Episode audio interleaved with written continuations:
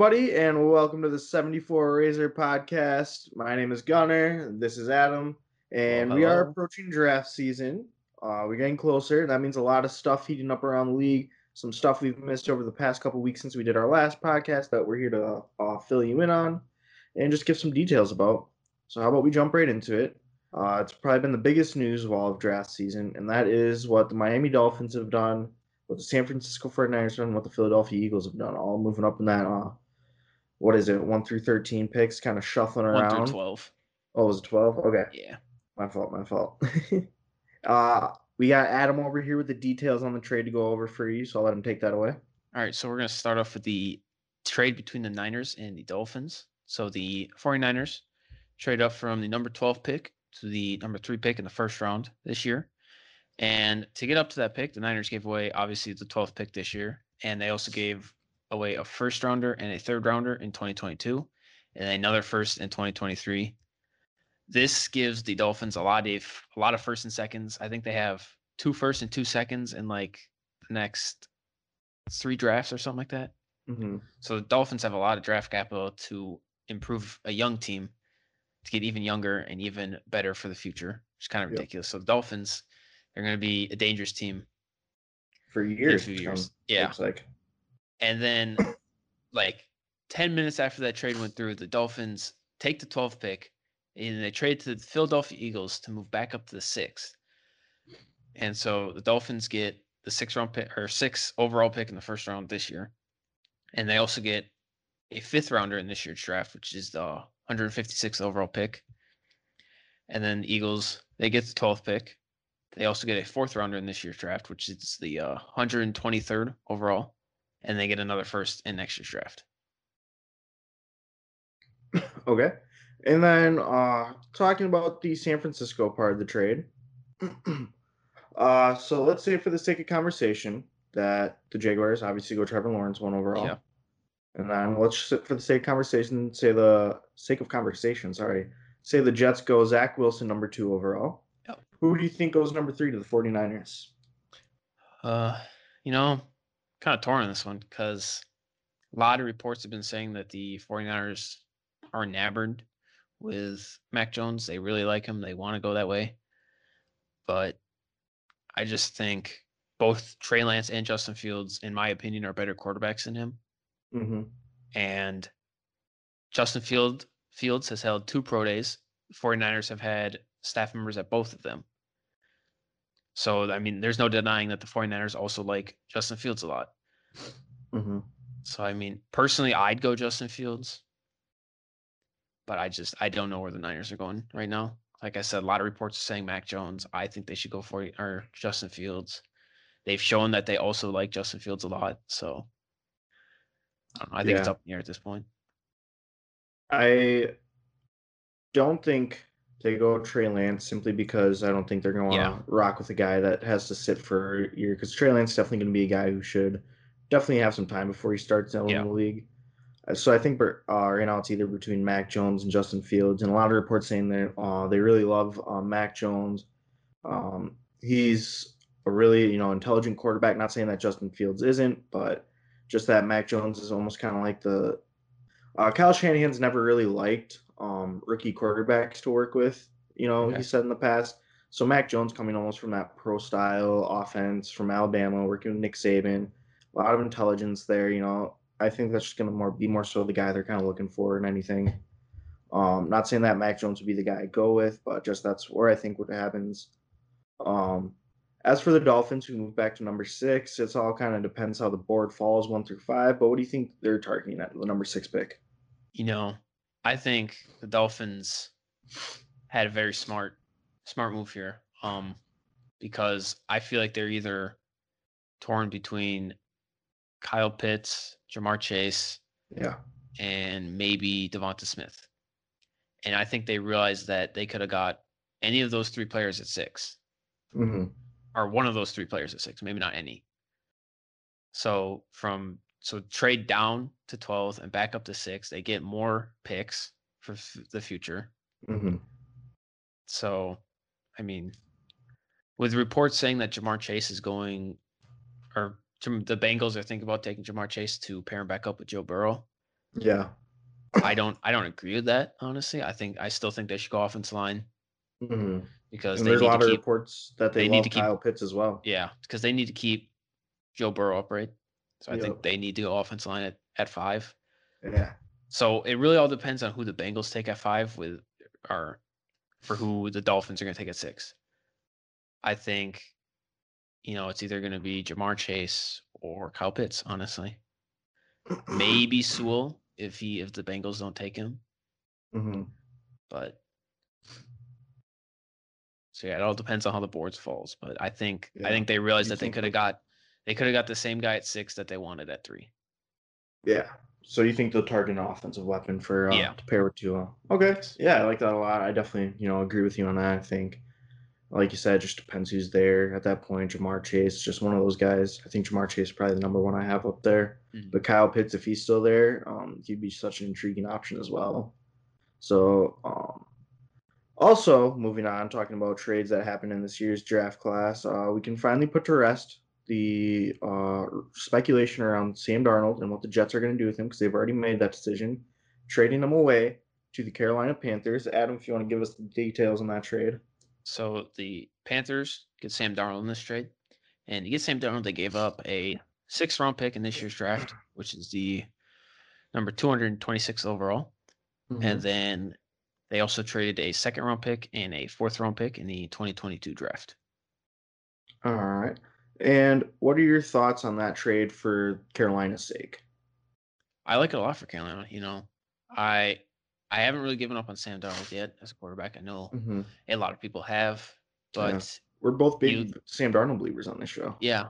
Uh, you look at the coaches he had in New York. There wasn't really he he wasn't really set for success there. You know, we've seen with Adam Gase what can happen with quarterbacks after they leave a system with Ryan Tannehill. Mm-hmm. Um, so I think you know the Panthers obviously felt like they wanted to get a different quarterback in the building other than Teddy Bridgewater to maybe bring in some competition, or they don't feel that Teddy Bridgewater's their guy. Yeah. But yeah, I mean, Sam Darnold's still young. He's still 23. He's younger than Joe Burrow, so he's still got a lot to a lot of room for development. Um, you give him some weapons. You know, now he's got McCaffrey. He's got Robbie Anderson back, who was uh, with him in New York a couple years ago, and then he's still he's got DJ Moore, and then maybe if the Panthers bring in a guy at eight, another weapon. They have no, they they don't have. I feel like they have another receiver. I don't know who it is. Anyways. But yeah. So they they have more weapons than the Jets do right now. I mean, they have the Jets just, just signed Corey Davis and I think that was it. But they still have James Crowder and Denzel Mims. yeah. So the Jets were trying to buy build an offense over there, but I still think you know with McCaffrey and with DJ Moore, Yeah. Panthers off has Robbie a lot Anderson. better. Yep, and Robbie Anderson. Panthers have a lot better weapons than the Jets are set at right now. So Yep. I think it's a good trade for both teams. You know, obviously the Jets wanted to go quarterback at two. So I think best case scenario, get Sam Darnold out of there. So you don't have to worry about competition and media attention from having And two young quarterbacks in the building. Yeah, and it gives Carolina that um I hit the reset button. it gives Carolina that potential to also you what are they number eight overall in the Mhm. draft? Yeah, so they don't don't have to spend that number eight overall pick on a quarterback, or at least it doesn't seem like they're going to as of right now. I mean, you never know. It's You do never know. happen. But uh, definitely gives them the power to you know use that pick on someone else who's going to really help boost this offense or defense, whether wherever they want to go with it. Um, outside of the quarterback position, maybe give Sam Darnold another weapon, some help on the offensive line, wherever whatever it may be. Definitely gives Carolina a lot of a lot more um, power to move around this offseason. And then for the sake of the Jets, how do you feel about this trade? Mm, You know, I kind of I mean- kind of got into it at the end of that spiel there. Um, It's like almost said- guaranteed they're going Zach Wilson. Yeah, like I said, almost guaranteed they're taking quarterback at two. Most likely Zach Wilson. As I said, it gives them a chance to reset, start over with a new quarterback, brand new offense, brand new coach. Yeah. And just it's kind of just a fresh opportunity. That's what they needed. I feel like. I'm excited you to bring see in Zach Robert Wilson Saleh. in Yeah, that you- offense. You bring in Robert Saleh. You bring in Mike Lafleur. Yep. That's his Mike brother's LaFleur. name, Mike Lafleur. And you have Joe Douglas, who, you know, he's he's shown that he can. He's starting to build a team over there. You just need different coaches. He's an and that's what- aggressive GM, that's for Yep. sure. and that's what they got last year. So I think you know they need to, they need to reset here, and trading Darnold gave them that reset. For sure. Uh, moving on outside of the draft, uh, as we get closer, there's going to be some signings of players. Um, maybe some bigger names. We'll wait till after the draft sign, like Richard Sherman, some of those other guys out there. But one name that is off the market now is Jadeveon Clowney, who just signed a one-year, ten million dollar deal with the Cleveland Browns. Adam, what are your thoughts on this signing? Um, you know, it's going to be interesting because now they have Jadeveon Clowney, they have Miles, Myles Garrett. Garrett on the outside, and they just signed Malik Jackson. Mm-hmm. They've been building that defense through free agency. They signed Troy Hill from the Rams, right? Or is he on the Chargers? Yep, they, no, they, One of the LA teams. they got Troy Hill from the Rams. okay, and, And then they they, got John signed Johnson. John Johnson. So- They do have they have Sheldon Richardson on that D line. He might be a cap casualty. Who knows? They signed Anthony Walker from the Colts. You know, so they've been building that defense. The trade for Ronnie Harrison last season. I mean, this is a good defense. Denzel It Ward's is. still This is becoming a good defense. Um, it's going to be interesting to see which Jadeveon Clowney they get. They did spend they gave they gave him a one year deal, spent ten million on him. So, but yeah, I mean Jadeveon Clowney's been inconsistent. So, it's, are we going to get the Jadeveon Clowney in that one year in Houston where he looked like he was going to be the top pass rusher that he's supposed to be coming out of college, or are we going to get the Jadeveon Clowney in his other years at Houston, his second year at in Seattle, his last year in uh, Tennessee. So Uh, well, the biggest thing is I'm trying to remember, and of course it slips my mind during the podcast, but I I, I was really thinking that um Cleveland had another kind of outside pass rusher on that D line. they signed Takk McKinley this offseason. Okay, so I guess Takk McKinley's more your rotation guy with Jadeveon Clowney's uh, coming in probably the starter over him, but. Mhm. I was thinking, you know, with how good of a defensive line they have right now, there's a lot of pressure taken off Jadavion Clowney there. And that's Yeah, the biggest thing. You hear his name and you expect him to come in and be this monster. I think that pressure taken off him, rotating him in there with the other guys. Uh, he might not have the best season, but I think he'll definitely have a better season than what we've seen recently from him. Yeah, I mean, he there's not did, so much pressure to start. he did stuff. say in his press conference that he's excited to play on a team that he won't get all the attention. yeah, You know, some of the you know some of the most of the double teams are going to go Myles Garrett's way, so he's mhm. not going to be focused by two people. He's not going to be double teamed as frequently. Yeah. He's going to be able to work against single single blocks. So Yeah, I definitely like Clowney in Tex in uh, Houston, so I'm definitely excited to see how he does here. Excited for him to potentially have a bounce back season there in Cleveland. yeah, Uh, another uh, big piece of news, and this one's more recent than, um, well, I guess J.D. McCollum was most recent, but this one also being recent was Julian Edelman uh, was released from the New England Patriots, and then maybe minutes after, half hour after, he actually ended up announcing his retirement from the Yeah. league. And so I'll let you go into your thoughts on Julian Edelman, his career, and you know the biggest debate I've seen so far right now is is Julian Edelman a Hall of Famer? yeah. You know, I'll, I'll give my thoughts on his retirement, and then maybe we can have a discussion about if he's Hall of Fame worthy. But Okay. Um, you know, reports came out like a day or two before he got cut that he wasn't gonna be able to play a full season ever again because of his knee issues. hmm He was there was gonna be weeks, there's gonna be you know months where he sat out because of his knees. Yeah. So I mean that kind of put the writing on the wall that he was either gonna retire or he was gonna go to a different team. When I saw that the Patriots cut him, I was like, this is most likely the end for Julian Edelman. I don't think you know a team's going to see that, see that he's not going to be able to be healthy for a full season and willingly sign him. At least I wouldn't as a coach or a GM. And then him retiring, you know, as I said, I expected it. Um, hmm you know, he he was a good player. He was, you know, he was an idol in New England. Fans Mhm. loved him. He was a fan favorite. So obviously for New England Patriots fans, it's sad to see him go. Um, as someone who doesn't like the Patriots, kind of happy he's gone. Do you think maybe he comes back and signs with Tampa Bay? There's been a lot of rumors about that. I mean, maybe, maybe we might get another like a Gronk situation here. Gronk gave it a 69% chance that yeah, Julian Edelman signs that. back That's that's the most Gronk thing I've ever heard. Of course, he's gonna. That's the number he's gonna choose. But yeah, I mean, maybe he takes a year off to see if he can get his knees back to more closer to full health, hmm so he has a better chance to play a full season. hmm But yeah, we'll see. It's just, I don't know. But yeah, he was a good player. You know, he had his he has moments. He was a good player. Was he a Hall of Fame worthy player? Absolutely not. All right, there you, you have know, it. I was, you know, before we started recording this, I told myself I was going to pull up stats of receivers that I've heard him getting or heard people using as examples of why he shouldn't be in the Hall of Fame. I was going to pull up yeah. their stats and compare stats and stuff. Don't want to do that right now because it's going to take too much time. But you know, you look at his regular season stats; they're not up there. Like he's below Hines Ward, he's below Torry Holt, he's below Sterling Sharpe, he's below Jordy Nelson. Those are people yeah, that that's what I was gonna aren't say. Hall of Fame, thing. or some people who aren't even discussed to be Hall of Fame receivers.